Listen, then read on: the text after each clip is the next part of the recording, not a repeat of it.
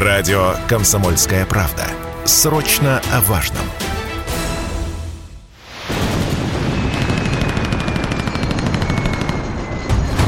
Контрактная армия. Или регулярная. На какую делать ставку в будущем? Спецпроект. Часть первая. Какая профессиональная армия? Для чего она годится? Дмитрий Пучков-Гоблин. Блогер, переводчик. Какие-то странные люди, вообще непонятные, втемяшившие там в голову, а давайте создадим профессиональную армию. Это в России, которая там одну шестую часть земли занимает. Вот эти все рассказы там про какие-то мегаспецназы, которые решат все вопросы, высокоточное оружие, которое все разбомбит. Ну, хорошо, охотно верим. Тоже 30 лет в голову вталкивали дурь какую-то. Вот начались боевые действия те, кто это организовал, вы не в курсе, да, что это самая профессиональная армия, она поляжет в первые месяцы сражений. Не потому, что она там плохо воюет, и еще даже если плохо воюет, и даже если хорошо. Все равно убыль личного состава есть и будет. И что дальше? А кто на замену придет? Вот эти вот ваши, которых в армию А не берут, Б, которые служат один год. А чему они там учатся? А что они могут? И вот пришла тяжелая, так сказать, година, и кто пойдет на замену-то вот этим вот полегшим парням? Вот под эти вот сказки про какой-то профессионализм, контрактники, да на здоровье, пусть будет профессионализм и контрактники, а все остальные мужики должны служить если вы хотите, чтобы ваша страна существовала физически. Кого сейчас призывают, обратите внимание, в первую очередь тех, кто имеет потребные военные специальности, типа артиллерист, танкист, там, РСЗО и прочее. Во вторую очередь, тех, кто имеет боевой опыт. Желательно, чтобы и то, и другое было. Ни о какой там мобилизации всех на свете Речь об этом не идет. Забирают тех, кто служил. Так вот, тех, кто служил, должно быть много. Это если мы еще вернемся там к временам Древнего Рима, где легион стоял в три линии, и последняя линия, третья, называлась Триарии. Там стояли только ветераны поговорка римская, что дело дошло до триариев, это полный П уже вообще. То есть такой караул, что в бой пришлось вступить ветеранам для того, чтобы одержать победу. Где у нас-то эти ветераны? Нет.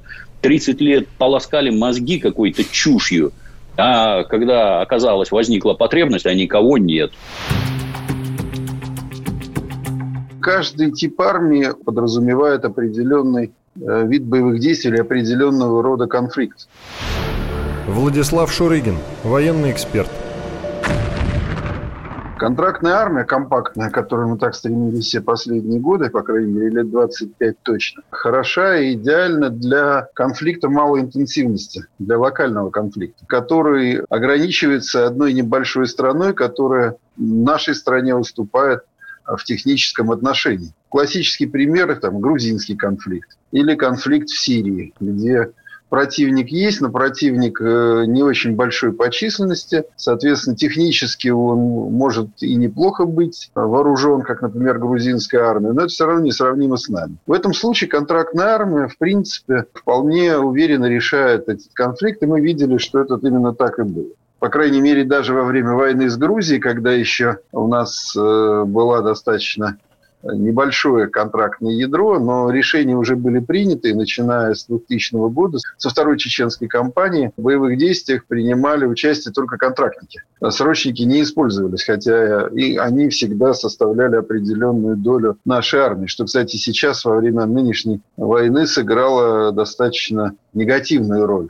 Когда начинается конфликт большой интенсивности, то, что называется вот большая европейская война или, допустим, там специальная военная операция в ее нынешних масштабах, в этом случае контрактная армия просто не справляется, даже чисто э, своей численности. Потому что контрактное ядро его достаточно долго намывать, набирать контрактников. Э, на это уходит иногда э, и 5 лет, и 10. И обучение их это тоже достаточно большое время. В случае начала конфликта тратятся они достаточно быстро. То есть еще я помню, когда шли первые разговоры о контрактной армии в середине 90-х, тогда многие военачальники, которые еще были, так сказать, полководцами советского времени, они очень грустно и горько при этих спорах всегда говорили, несмотря на то, что им кричали, что ваша старая советская армия ни во что не годна, а вот придут контрактники, они все решат, профессиональные солдаты, они тогда говорили, что, вы знаете, если начнется большая война, то ваша профессиональная армия сточится за два месяца. А дальше вы будете призывать людей, одевать их в гимнастерки и шинели, выдавать им автомата Калашникова и отправлять в бой. Есть понятие контрактная армия, а есть понятие уже мобилизации в случае войны. Есть понятие срочная служба.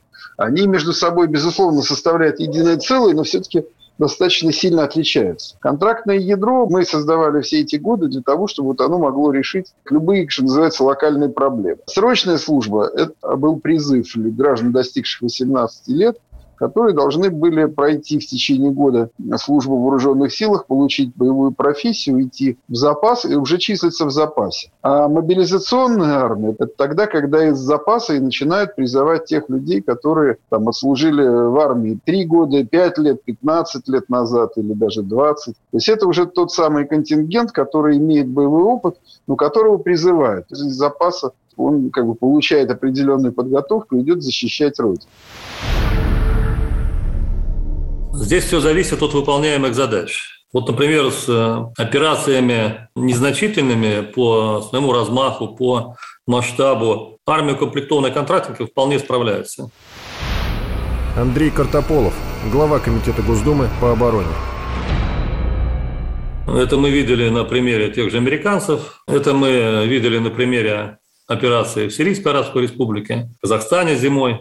Если речь идет о конфликте большего масштаба, как сейчас, например, специальная военная операция, то только контрактники уже не справляются. Почему? Ну, потому что есть естественная убыль среди них, санитарные потери, а восполнять-то их получается неким. Поэтому нам пришлось проводить частичную мобилизацию. И чем больше уровень конфликта, тем, естественно, больше вовлеченность будет остального населения.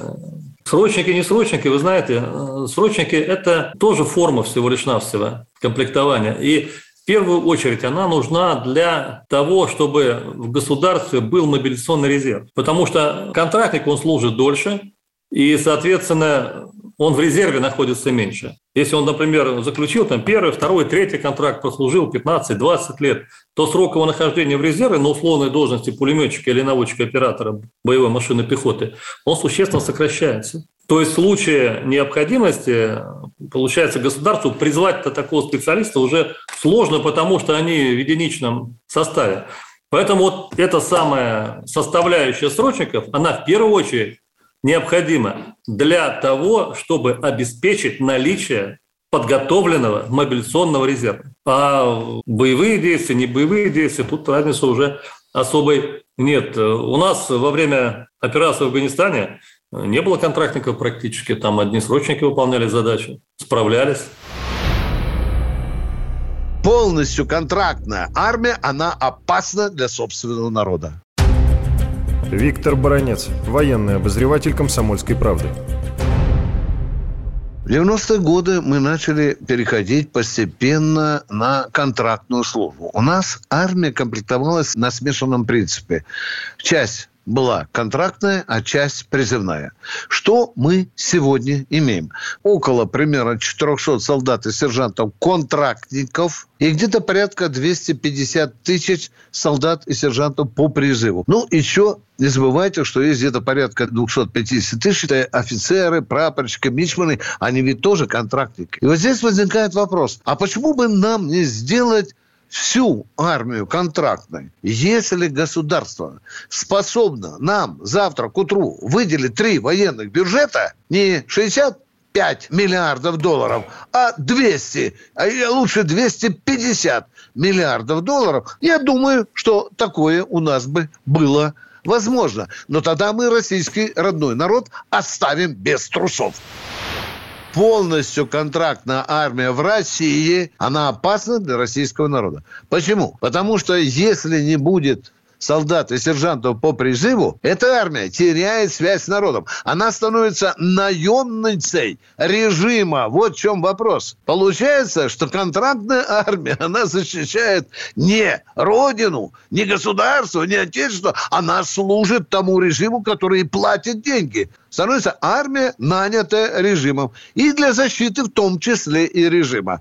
Армия для этого не предназначена. Армия российская всегда была предназначена для отражения внешних военных угроз. Мы совершили несколько колоссальных преступлений, когда родную российскую армию втянули во внутриполитические разборки. Классический пример вам, пожалуйста, 91 год, и когда наша российская армия впервые начала свою биографию с того, что доблестно расстреляла законно избранный парламент. Октябрь 93 года. Помните, да? И так я подбиваю итог. Полностью контрактная армия требует колоссальных денег. Полностью контрактная армия требует гигантских военных расходов и вырезания, поедания военного бюджета. Полностью контрактная армия требует отказаться от важнейших социальных программ. И полностью контрактная армия может милитаризовать всю нашу экономику, всю нашу жизнь. Красная but it's new for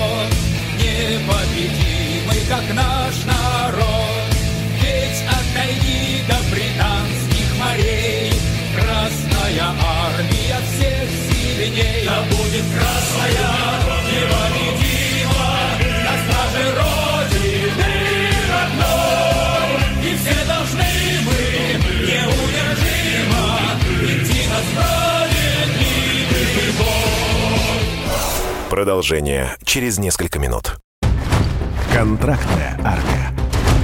Или регулярная. На какую делать ставку в будущем? Спецпроект. Часть вторая. Сейчас э, уже нет никакого выбора, и и то, что объявлена частичная мобилизация, значит, это уже не контрактная армия. Андрей Картополов, глава Комитета Госдумы по обороне. Что касается вот этих самых ельцинских времен, вы знаете, ведь нам наши бывшие партнеры в это время очень много разных идей подкидывали. И вот эта идея контрактной армии тоже, в общем-то, внедрялась в том числе и из-за рубежа. Приводились разные примеры. Ну, например, вот сейчас вот в Великобритании численность вооруженных сил, она э, небольшая, но они в большей степени работают э, спецслужбами. Но Великобритания по масштабам-то гораздо меньше, чем Россия. И исторически в России размер сухопутной армии, да и в целом вооруженных сил, он обусловлен географическим положением страны, численностью ее населения. Поэтому в любом случае одной контрактной армии мы не обойдемся. Если Шойгу Путин прикажет, Сергей Кужгевич, мне нужно, чтобы через полгода у нас была полностью контрактная армия. Что скажет Шойгу? Виктор Баранец, военный обозреватель «Комсомольской правды». Владимир Владимирович, прикажите три раза увеличить военные расходы, я через полгода вам скажу, у меня вся армия стопроцентно контрактная. Но тут же и другой вопрос вылезает. Уже сугубо гражданские люди понимают, что миллионная армия – это не для России. Вот вам, пожалуйста, у нас миллион тринадцать тысяч. А кинулись вот сейчас воевать. А у нас, оказывается, и сил-то не хватает. А почему? А теперь берите и отстегивайте 260 тысяч солдат и сержантов по призыву, их на поле боя бросать нельзя. И так, на, по сути, у нас 700 тысяч контрактников, профессионалов, да, которые прослужили 5, 10, 15, 20, 25 лет. Внимание. И так остается 700 тысяч. Отнимаем. Подводники на Украину не поплыли, там атомные, да, подводный флот отбрасываем. Ракетные войска стратегического назначения отбрасываем. И что же у нас на поле боя остается? Кто там, его величество пехотинец? Еле-еле наскребли для начала 158 тысяч. А сколько украинцев оказалось против нас? Да, в три раза больше. И вот тут наш противник, враг наш, э, заставил нас чесать репу. И вот мы сейчас начинаем говорить. Вы слышали в Госдуме, в Совете Федерации, а, надо увеличить срок срочной службы до двух лет, и б, все больше и больше поднимается вопрос о том, что нам нужна двухмиллионная армия. Ага, хорошо. Если будет двухмиллионная армия, то военный бюджет уже будет не 68 миллиардов, да, а где-то 150-130 миллиардов долларов. Алло, российский народ, Дайте нам такие деньги со своих налогов. Шойгу сделает вам через полгода полностью контрактную армию. Но тогда мы должны исключить призыв. Мы тогда должны выключить, совершенно вырубить из Конституции защита Отечества является священным долгом. И у нас полностью будет двухмиллионная наемная армия. У нас есть гарантии, что мы наберем двухмиллионную армию. Почему, допустим, дешевый нам обходится солдатик по призыву? Да мы ему платим 2000 рублей в месяц.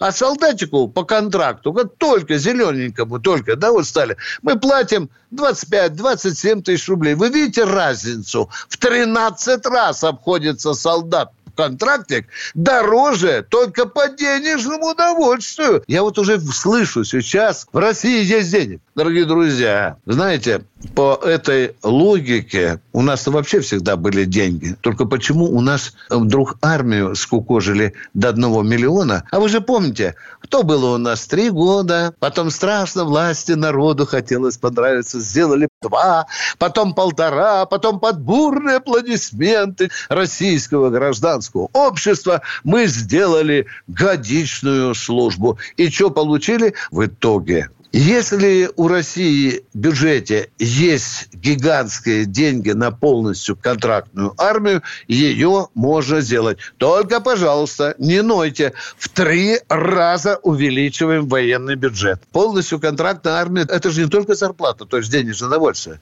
Это же еще и новая техника. Это же гигантский социальный пакет на каждого контрактника. А ему квартиру дай, его ребенка в детсадик устрой, его снова ног до головы одень, его по медицине колоссальные, да, там, преференции дай и так далее. Вы что думаете, это у государства сейчас в нынешних условиях есть?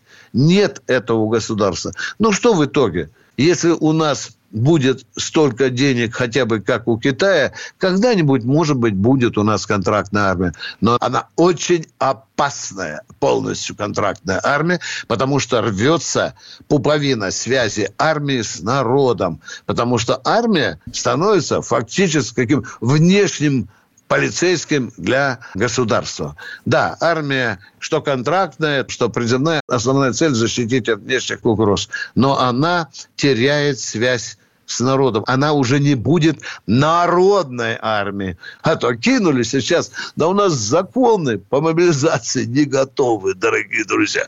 Мы в режиме ошпаренной собаки каждый день правим. А знаете почему? Мы все разрушали, мобилизационную систему. Вот эти склады разгребали, где лежали сотни тысяч комплектов, чтобы солдатика на случай войны одеть. Мы убирали кадрированные части, куда должны были по тревоге прибегать мобилизанты. Мы все разрушили. А сейчас чешем репу и говорим, нам бы полностью контрактную армию. Ага, завтра к утру вы ее получите. Нынешняя проблема связана прежде всего с тем, что был в нашей армии уничтожен мобилизационный комплект. Владислав Шурыгин, военный эксперт.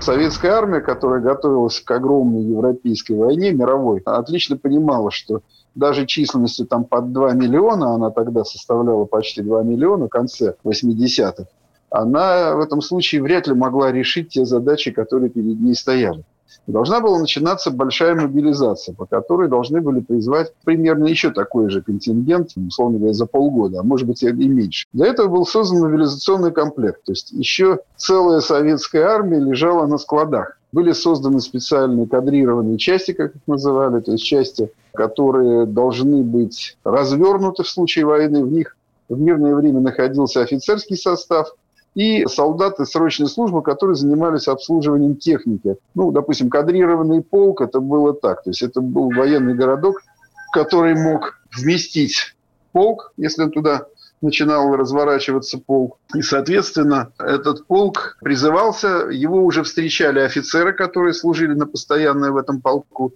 Причем они там служили не, там, не с первого дня до выхода на пенсию, нет, а просто почти каждый офицер в сухопутных войсках э, рано или поздно, но как бы служил там 2-3 года именно в таком кадрированном полку, чтобы иметь опыт разворачивания вот этих кадрированных частей. И принимая людей из запаса мобилизованных, они их переодевали, обували, вооружали, начинали обучать.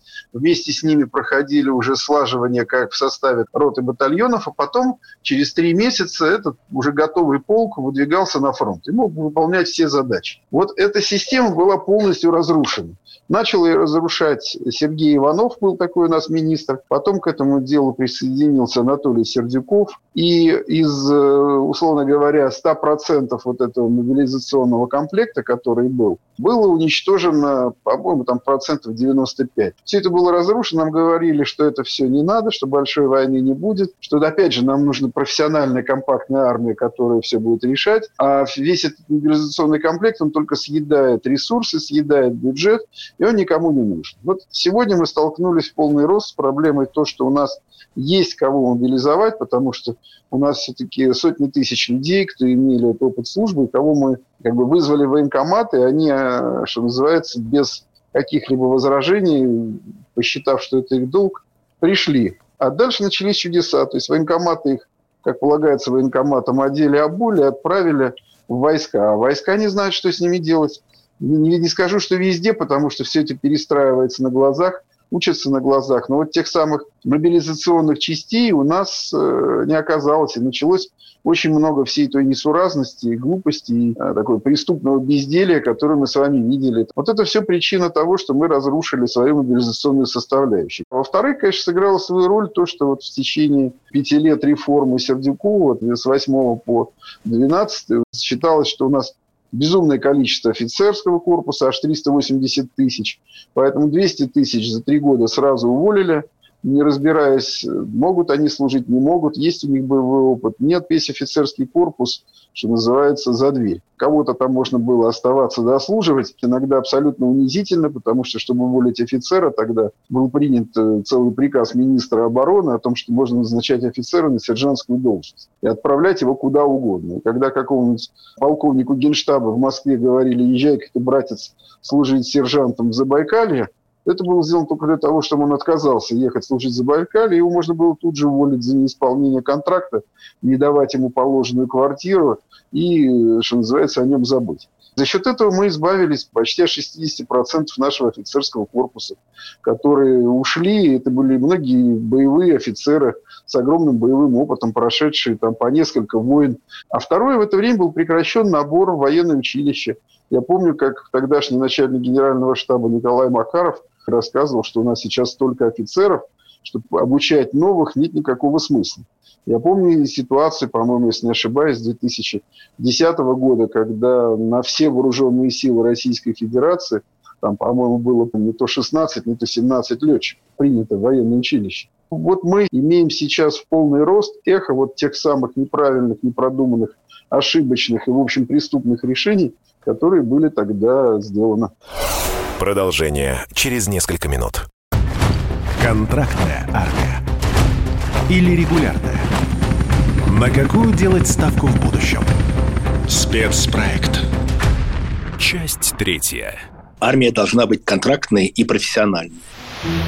Алексей Чепа, депутат Госдумы призывают мобилизованных, в первую очередь тех, кто служил в армии. Если тех, кто служил в армии и каким-то образом они участвовали в боевых действиях, то эти люди уже имеют некий опыт. Если люди просто отслужили срочную службу год, то практически они мало чему научились. Представьте, вот сколько времени нужно потратить армии на то, чтобы каким-то образом обучить. И здесь давайте вернемся к истории. Что было раньше? В Советском Союзе, когда служили два года и три года на флоте. Почему три года на флоте и два года в других войсках? Потому что на флоте сложнее а, обучить и требуется значительно больше времени.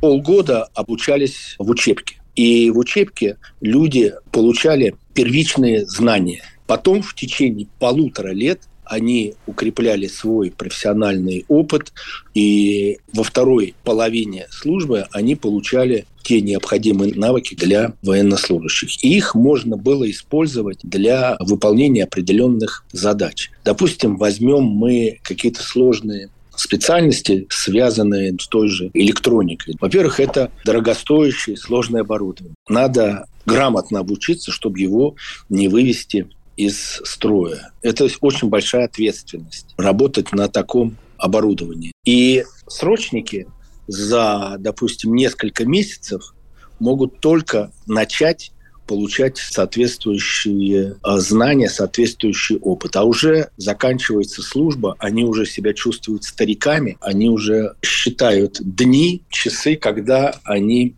приедут домой. Таких военнослужащих ну, трудно их чему-либо научить. Поэтому их в большей степени используют на неких вспомогательных работах. Но тем не менее служба в армии важна, потому что молодые люди получают соответствующий навык и соответствующий жизненный опыт. Они э, начинают понимать свою ответственность, ответственность перед Родиной.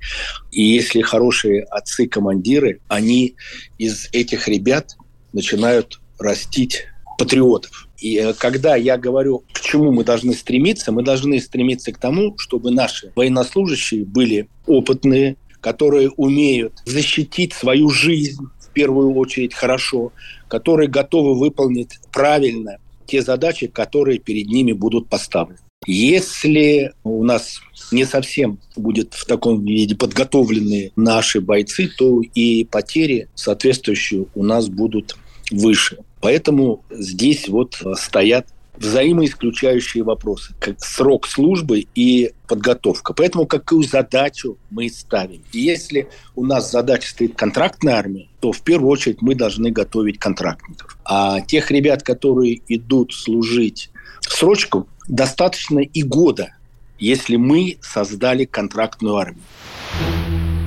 Давайте обратимся к командирам, которые работают с этим годичным контингентом. Виктор Баранец, военный обозреватель «Комсомольской правды»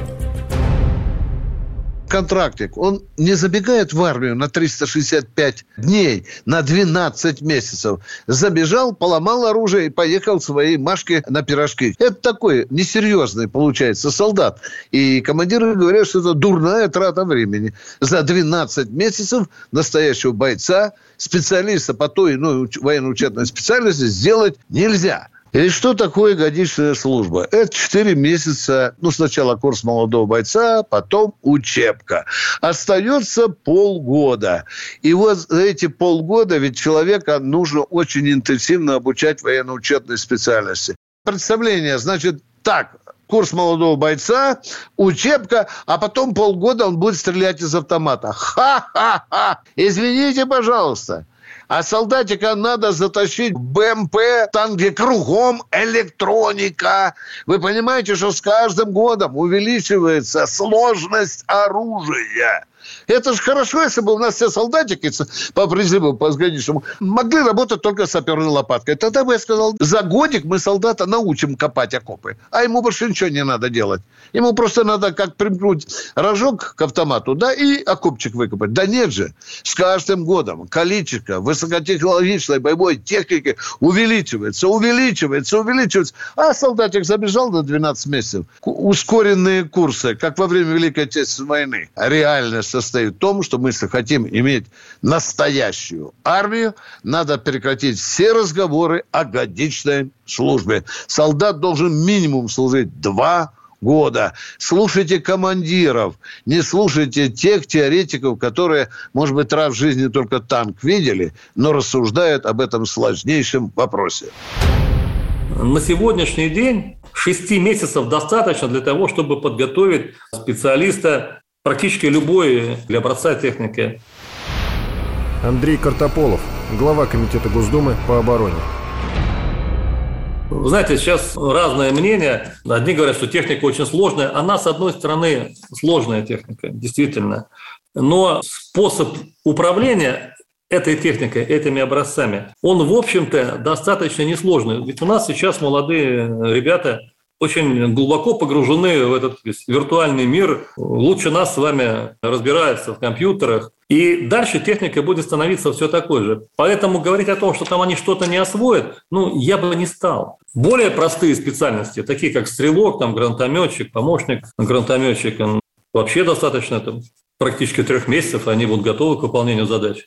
Поэтому говорить о том, что нам надо два года, ну давайте так порассуждаем.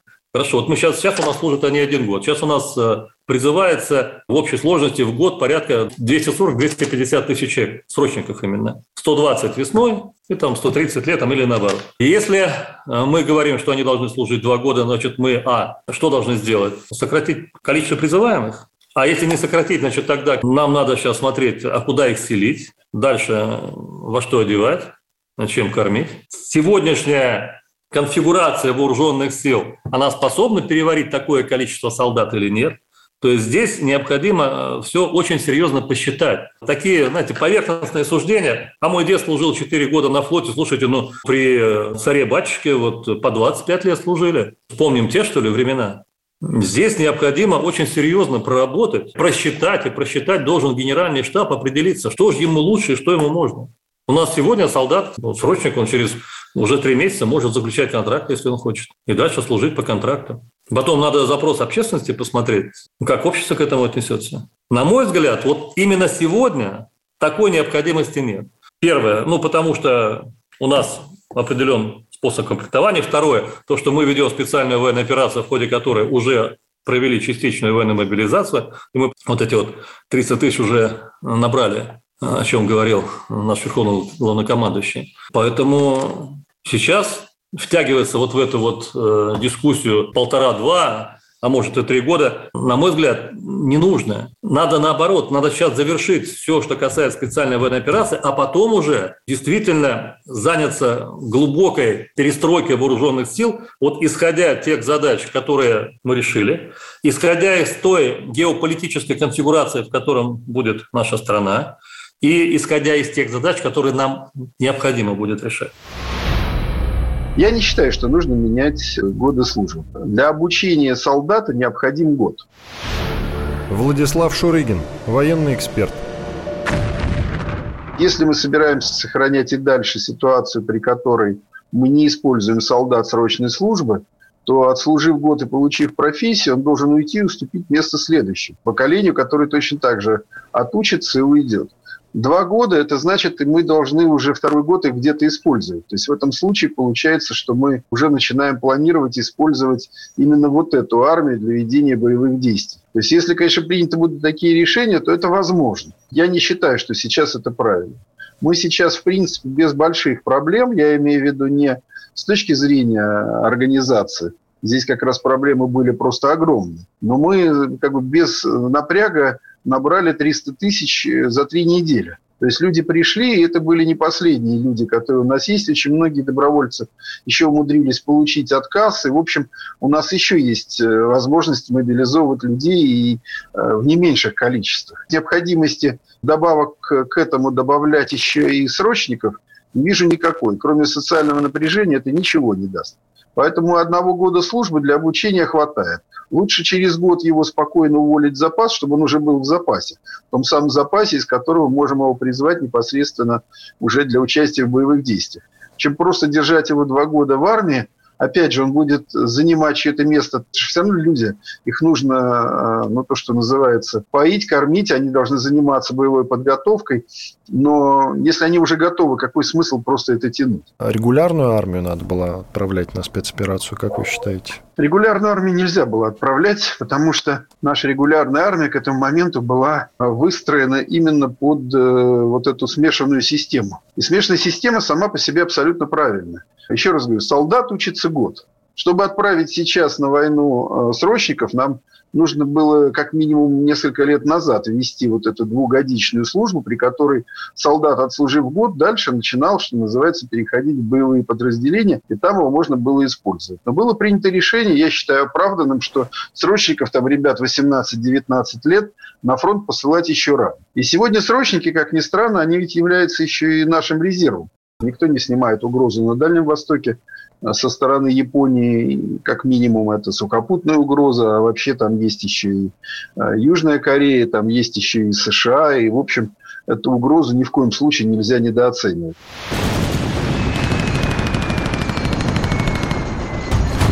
Контрактная армия. Или регулярная. На какую делать ставку в будущем? Спецпроект.